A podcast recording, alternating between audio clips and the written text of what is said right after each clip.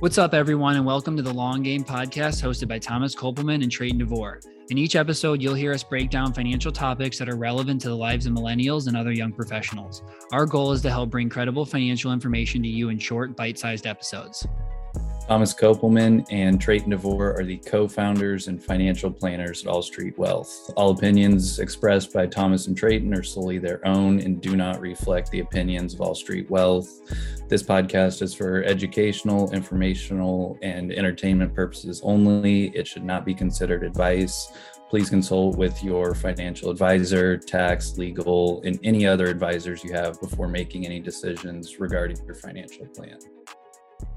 Welcome back to another episode of The Crossroads. And for listeners, welcome back to the Long Game Podcast. This week, we are joined by Odaro Aisueni, who's another young financial planner. And today, we're going to be diving into some equity comp and just managing money in today's world. But we appreciate you joining us. And before we get started, if you wouldn't mind um, giving listeners just a little background on who you are and how you got to where you are today.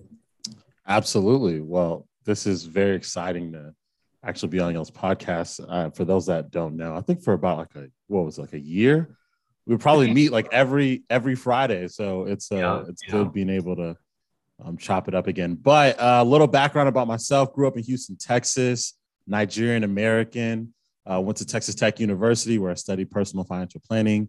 Um, from there, kind of grew my desire for um, really just expressing myself with the things that I was really passionate about, which was financial planning. So um, that then led to starting my internship at PlanCorp, which then led to a full time opportunity, um, which I now serve as a senior financial planner. Um, work with a lot of people in the tech industry, but then additionally work with um, a lot of traditional retirees, I guess you can say. Um, but I have really spent the first year of my career working with a lot of people in the tech space. So, um, as we're going to talk about today, uh, focusing on a lot of equity comp, but outside of that, just have my website no money mo problems where i have a few articles or a few of my own blog posts and then my podcast no money mo problems podcast and um, yeah all that good jazz so. Love that name for one. Two so you're also a dj you've done you know a conference. You might do another conference. What is your dj name? Do you have like KPFB or like something financial related if you're going to do the conference uh that's funny. No no no, I don't have a I don't have a finance related DJ name, but my DJ name is just it's just DJ Darrow. Just keep it simple, you oh, know. Yeah. But maybe maybe advisor by day, DJ by night. I don't know. Maybe that should be like a tagline. Yeah, that you should have a website. That should be the tagline. But cool, man. So I think like the first place to start.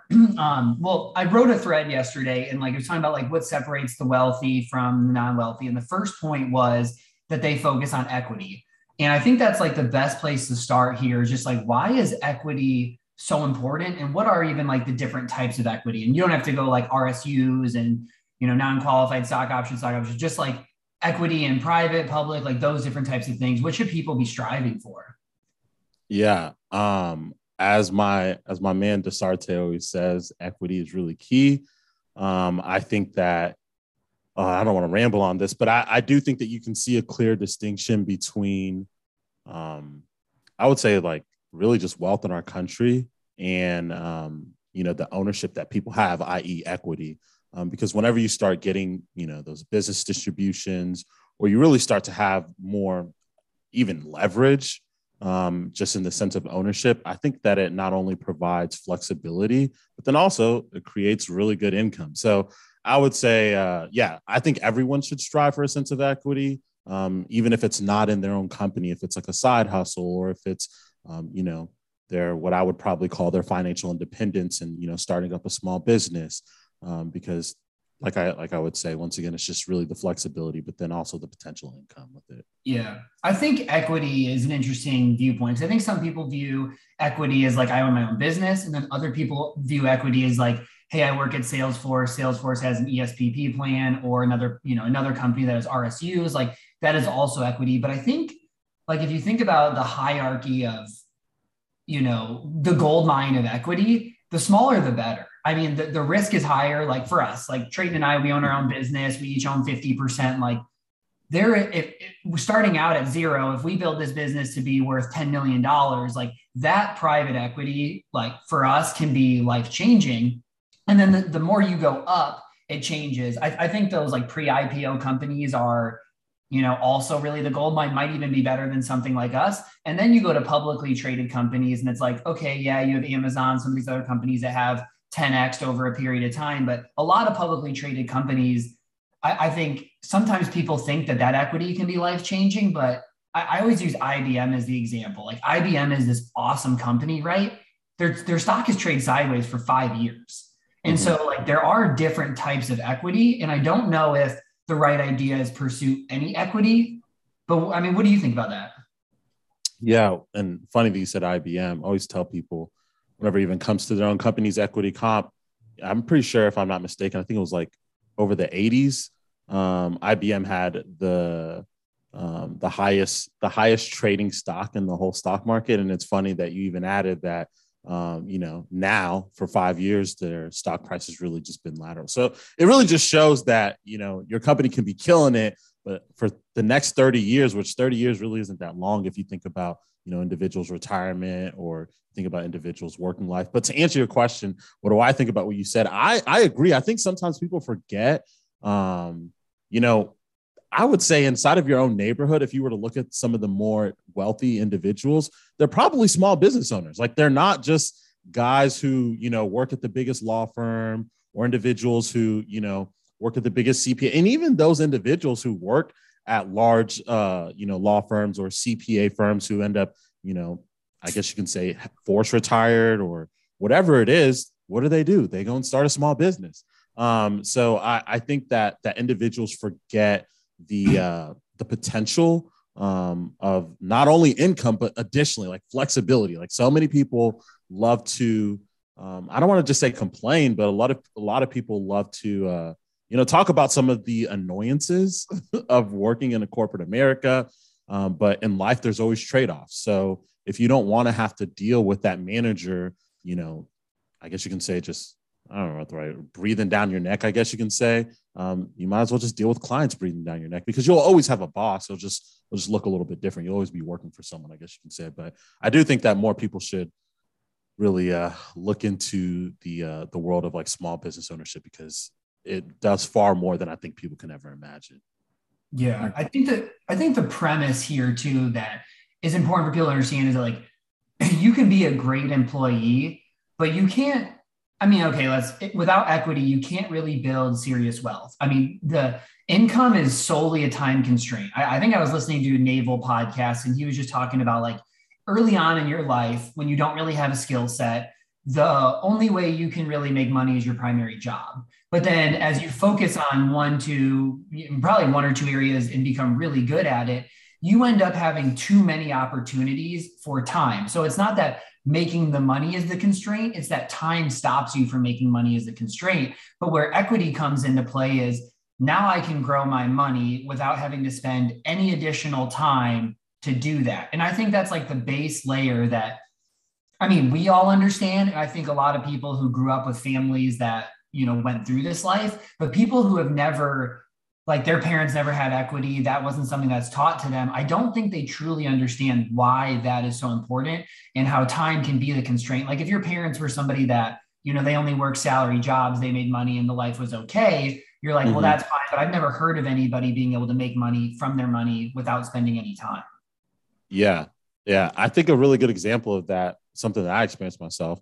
So whenever i started djing in college um, really one of my bigger avenues of DJing was weddings. Like I, I got a lot of weddings rather than just, you know, DJing at bar scenes, which it worked out really well because it was a, you know, a good payment um, yeah. for a, you know, s- select amount of time. And also it was a really, a good amount of publicity. But whenever I moved to St. Louis, um, there was like a wedding agency that reached out to me and, you know, they were talking about how much they would like pay for each wedding and I think it was like 30% of what I originally make on my own.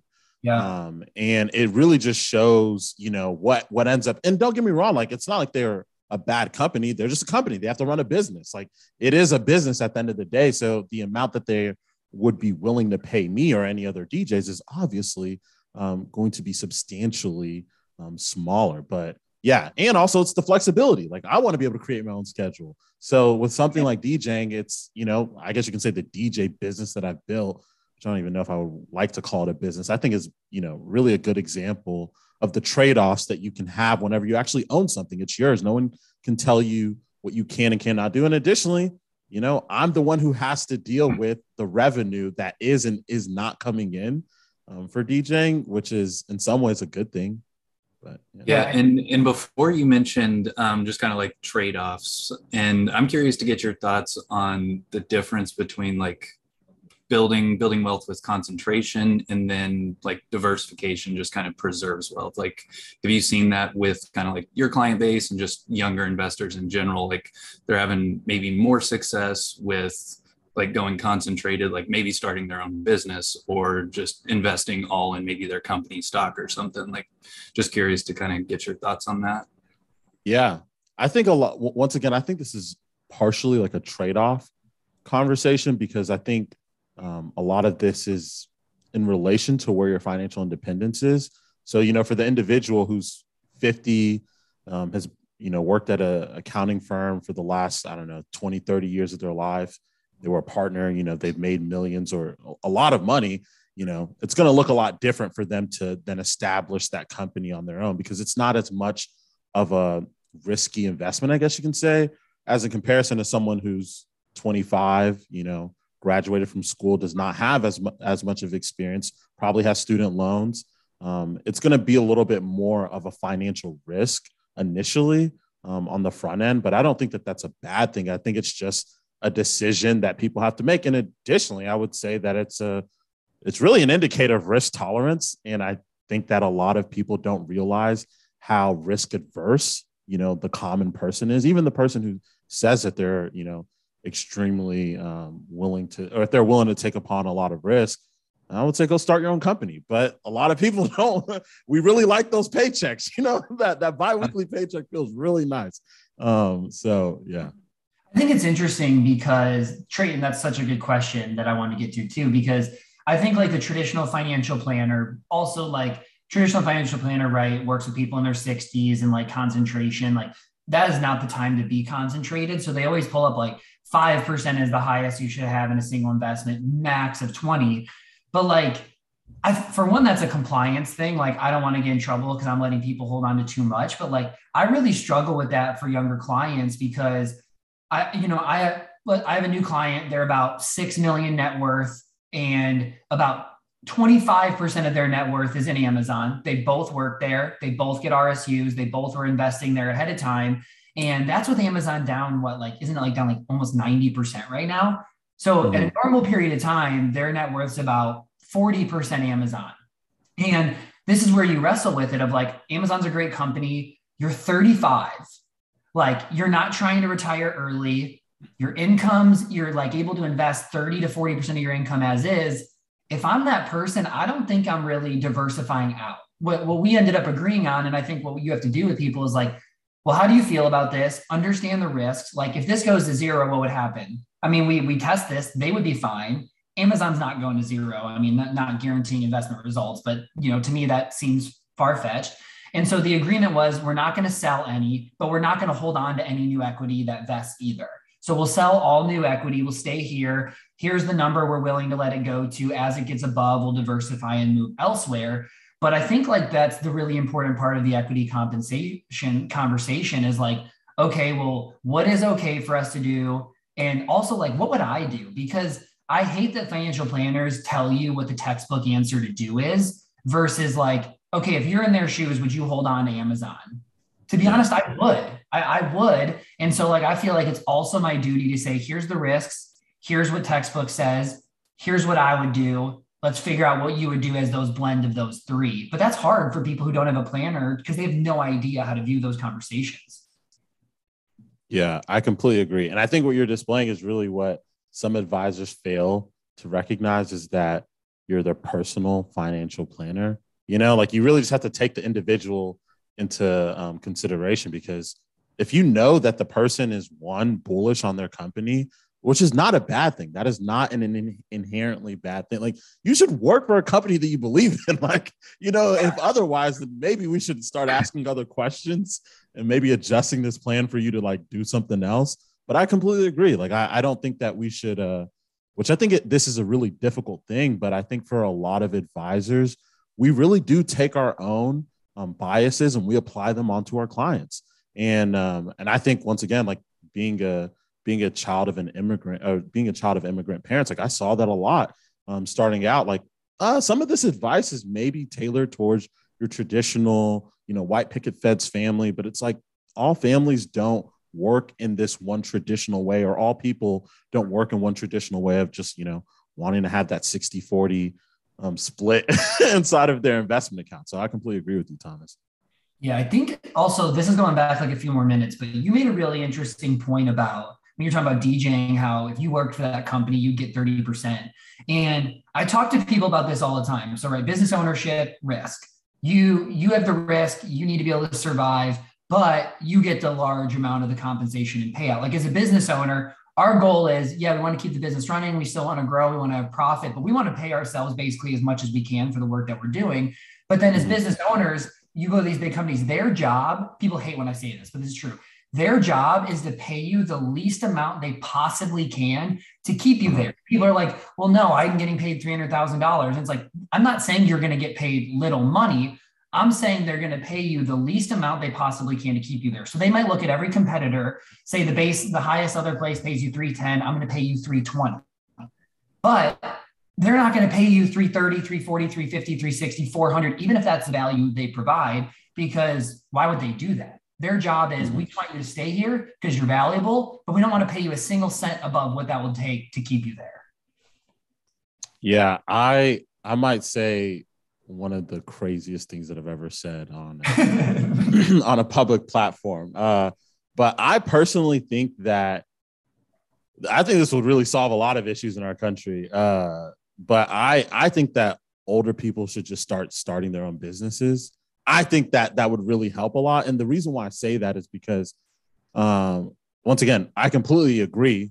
Most com- I mean, it's a business decision. It's it's actually really great business by the business owners for paying you the least amount of money that they can because they have to run a business. Um, but I would say that I, whenever you look into a lot of these corporations, the people who are making really good money are usually the older individuals who are probably getting business distributions or they have equity in the company um, and once again, none of those things are an issue. But considering a lot of those people are already financially independent, I think it would be better for those individuals to one, go start another company that would create more competition, which is, in my opinion, I think better for the economy. And two, it'll allow younger individuals to get paid what they need to get paid. Um, because I, I just I think with with a lot of with a lot of older people not wanting to just retire, because you know like what is retirement really like you're just going to sit around and drink coffee like people love to work and there's nothing wrong with that. Like people want to have a purpose in life.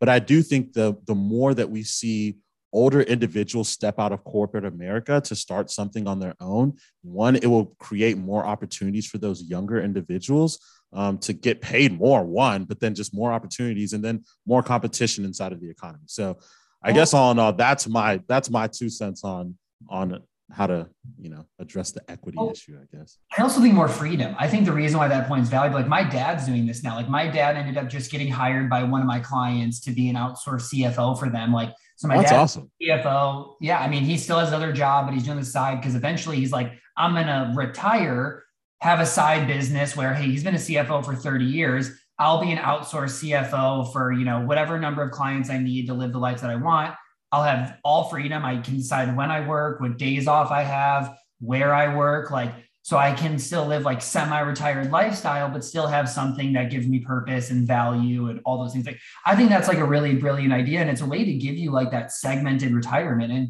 the more businesses that are created like that, well, then hey, now my dad has his own little service here, but what if he wants to get new clients? Maybe he could go hire the somebody else who started their business that is outsourced marketing.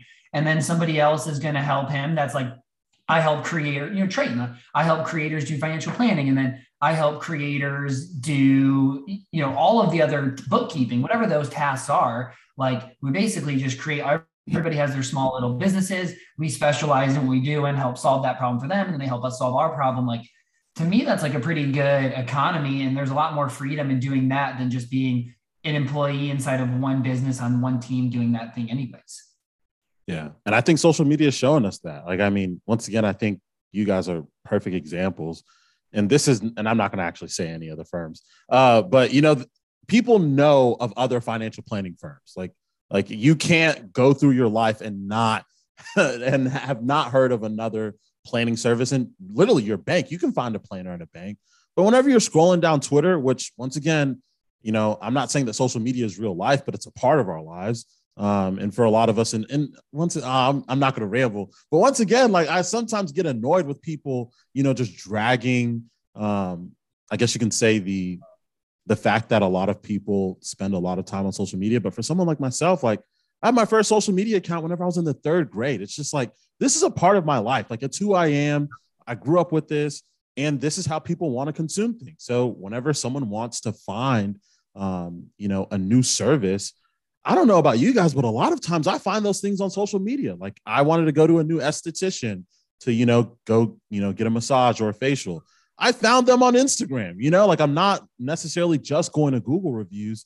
So like I completely agree. Like it, it's more of a it's more of a direct relationship, um, in my opinion, because you know, people want to work with people that they want to work with, I guess you can say. They don't want to just work with this big corporation name.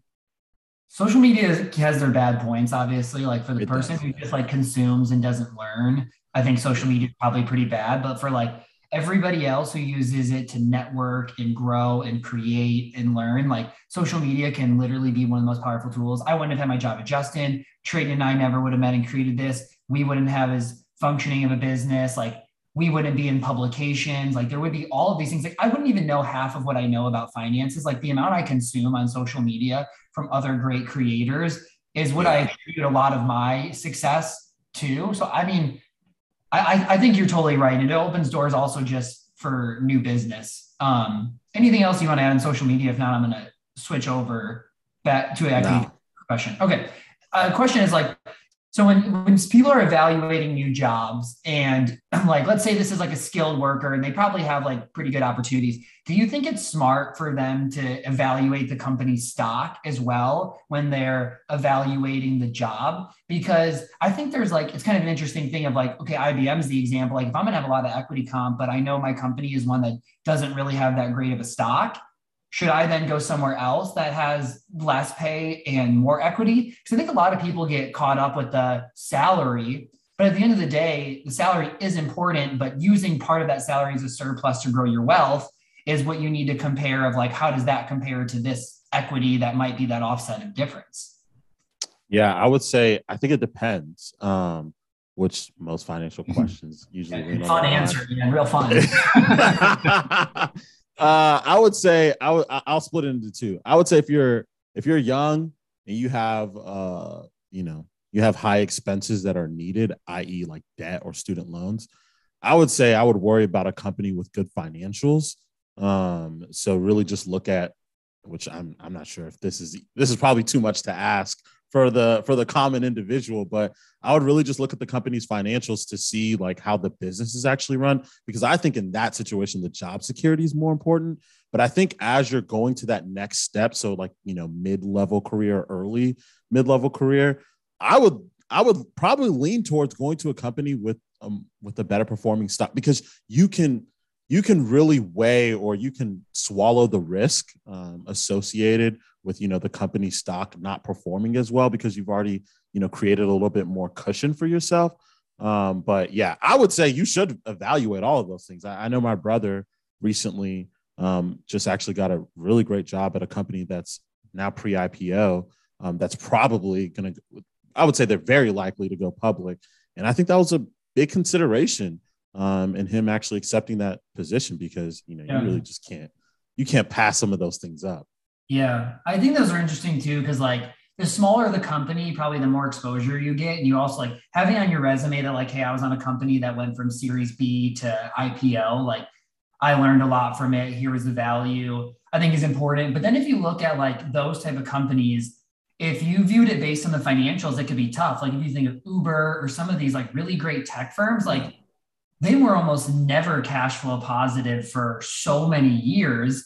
And like I, think that can be hard. I think it's a really great idea to evaluate based on financials and hope you have a sound company. But then it's like, well, what if you don't have good financials, but you're always fundraising anyways to get you to the point where you acquire enough customers where then that flip happens? Yeah, I I I think it's once again one of those things that it's just like a trade-off that you have to probably consider yeah. because I, I would say for for I don't know, really just depending on, you know, the person's upbringing, um, depend because I I'll speak for myself. Graduating college, I have student loans. Um, my parents are phenomenal, but I knew that they weren't going to really help me with anything. So job security was really important for me. Like even yeah. if it was maybe a little bit um, of a smaller salary, I, I, think that I just I needed to know that I was going to get those paychecks because I had things that I had to take care of. Um, but for other individuals, sometimes people are willing to live a little bit more rough. Like I, I, I really do think that for anyone who does not know Dasarte, you should people should really go listen to his story and his upbringing um, and how he got to where he is. Even after he graduated college, I think I remember him telling me like, you know, he would DoorDash like constantly, um, like do so many other side gigs just so that he can put himself in a position um, to once again have equity, start his own company. For someone like me, I don't know if this makes me soft, but, but maybe you can say so. But I wasn't willing to do that. Like I wanted to do other things after work. So I, I really do think that you know the opportunities are there, and if it is there, you should take it um, because I think that we've seen several stories um, of individuals who started working at a place like Uber. Whereas a comparison, if they would have just gone to Google, they would not be in the financial position that they're in. Like not even close. Like they're in different neighborhoods or different sides yeah. of the town. I guess you can say. Yeah, I think that's a really good point. Okay, well, to wrap up, let's go through three do's and three don'ts of equity comp. And I'm putting you on the spot. We didn't prep for this, and if we need to chime in and help you, but I think this is like a like a good way to add some value for some people. Like things that you see that people do well and they should prioritize. Then things are like, oh, I like people should have thought of this ahead of time, or these are like mistakes people can make as like the don'ts.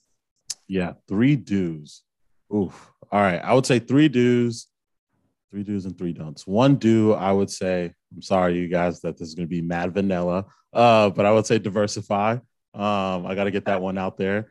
Um, second do is uh, probably I think that once you once you start to receive equity compensation, if your decision is not to immediately sell upon vest, you know, especially if it's you know, or sell upon vest if it's RSUs, sell upon purchase date if it's ESPP, I would say that that's probably an indicator that you need to consult with a tax um, accountant because once those once those shares vest um, and you decide to hold on to them, I think sometimes people don't realize that you're having to sell lots and it's not like you're just selling a value, like just a, you know, $50,000. Oh, I just want to sell 25,000. It's like, well, you know, those vested at different times um, and the basis. And the, so I guess all in all, what I'm getting at is I really do think that um, consulting with the, with the CPA would bring a lot of value and even added on top of that, especially if you have ISOs because that AMT tax will come and get you, and you don't want to play with the IRS. Um, the biggest, I don't, you can cut this out if I can't say this, but I always tell people, I'm like, the IRS is the biggest gangster in America. You don't want to play with them. um, and uh, third, third do is uh, what's the, what do I want to, what do I want to say for my third do? I would say third do is take it whenever you like have an opportunity. Like if you have an opportunity to get equity somewhere, I would say eight times out of 10, seven times out of 10 uh, you probably really want to highly consider doing it because yeah. I don't know the downsides of uh, of having more. Yeah. I, I mean, I can't even think of very many situations you don't like ESPP. If there's a discount, you probably should take it. RSUs, they're giving to you.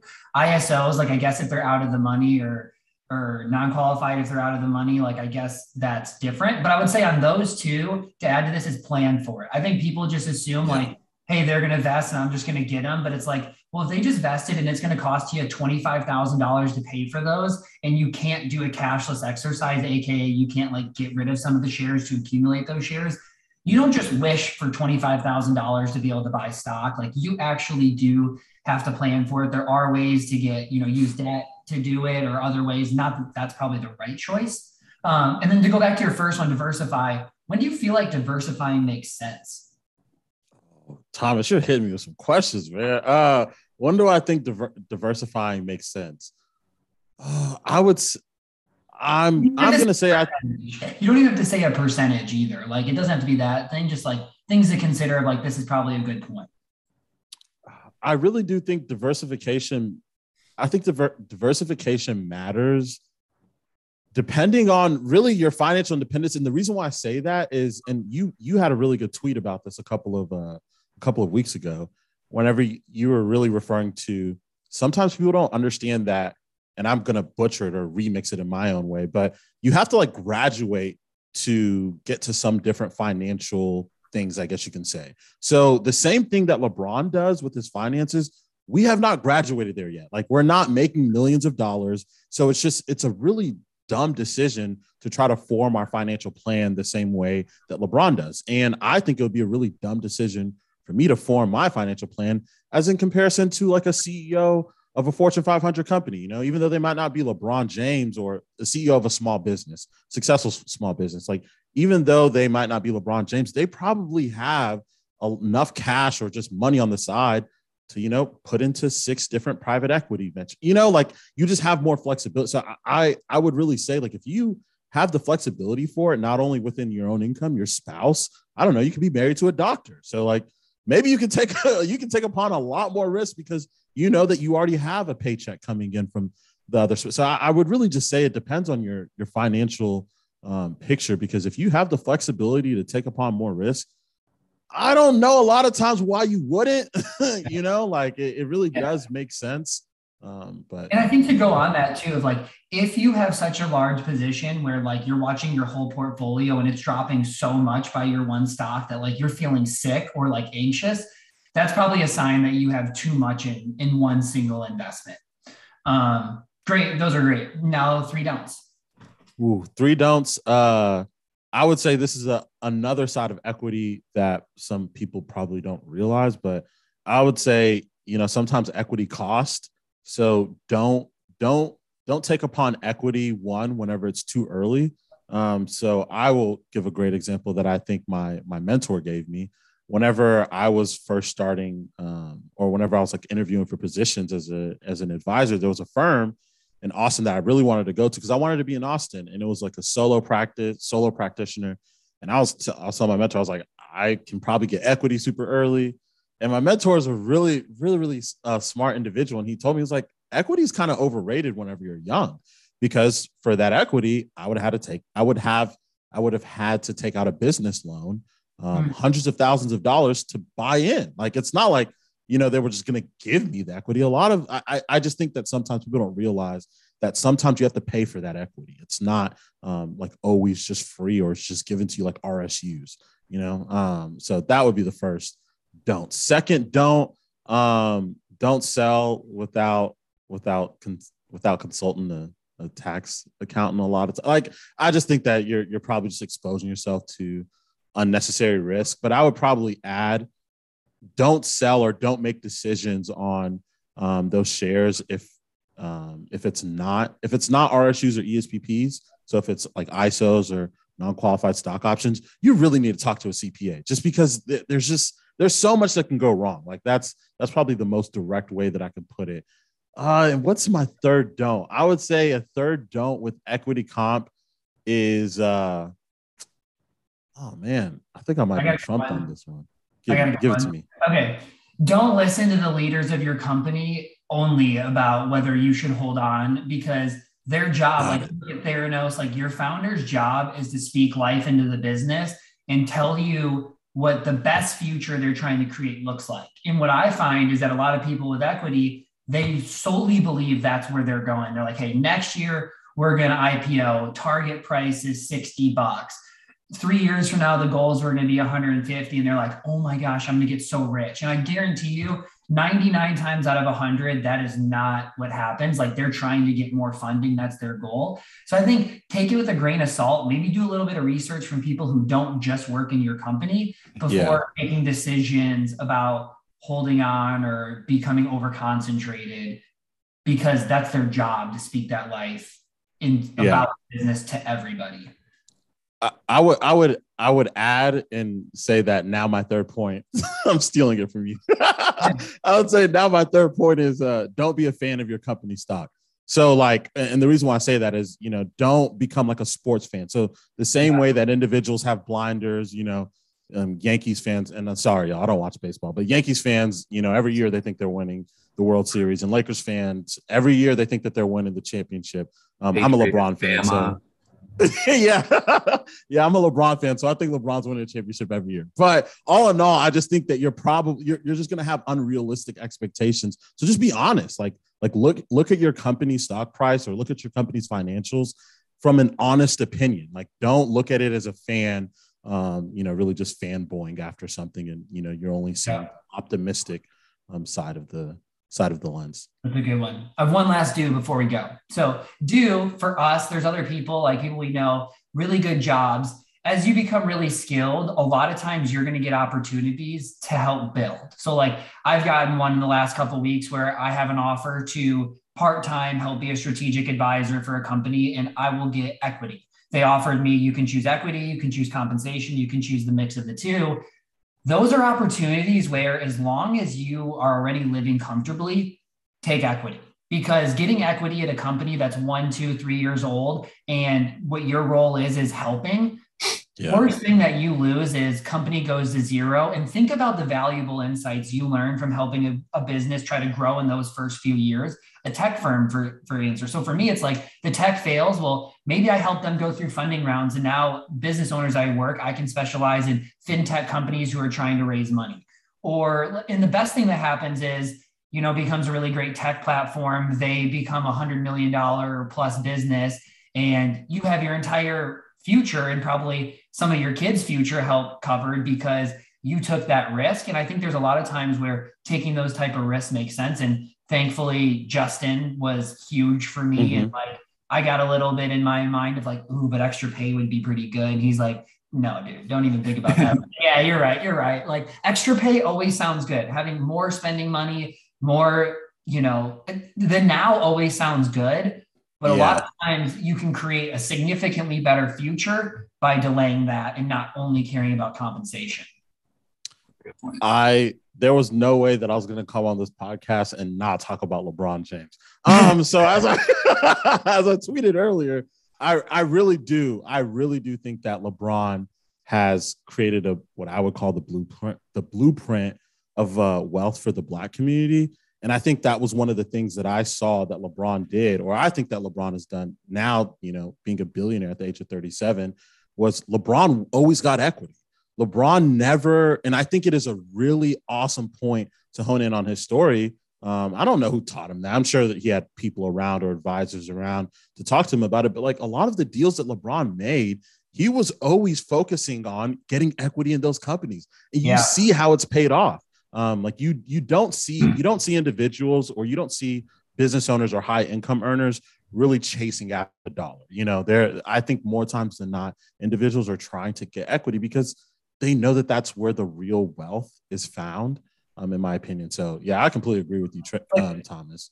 Yeah, I, no.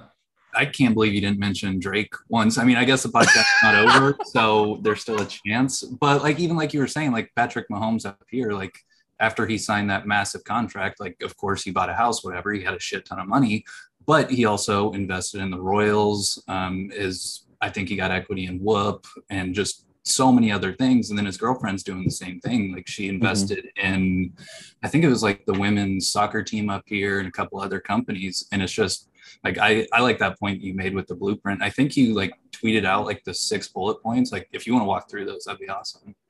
Yeah, the what were the six bullet points that I that I, I gave for LeBron? There was like master your craft. Yeah, uh, there it is. And there was like give back to the community was at the end. I can't remember what like the middle um like yeah to it. Number one was he perfected his craft, which I think really for anyone, I think this is probably a good blueprint of wealth.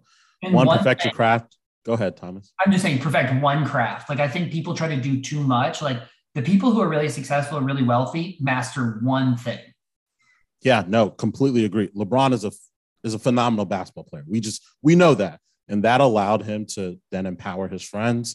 I really do think that that is a really big indicator of your value as an individual is like what is how does your community around you look like have Yeah. you been able to you know put other people on or just you know connect them with other individuals lebron has obviously done that on a bigger scale third got equity instead of cash payouts um, fourth was diversified his investments outside of his one area of expertise so it wasn't just all basketball and then fifth was he gave back to his community and the last thing i would say is i I don't know about you guys, but I think that, you know, growing up, I've always wanted to save the world or make the world better, which I think we all should in some sense.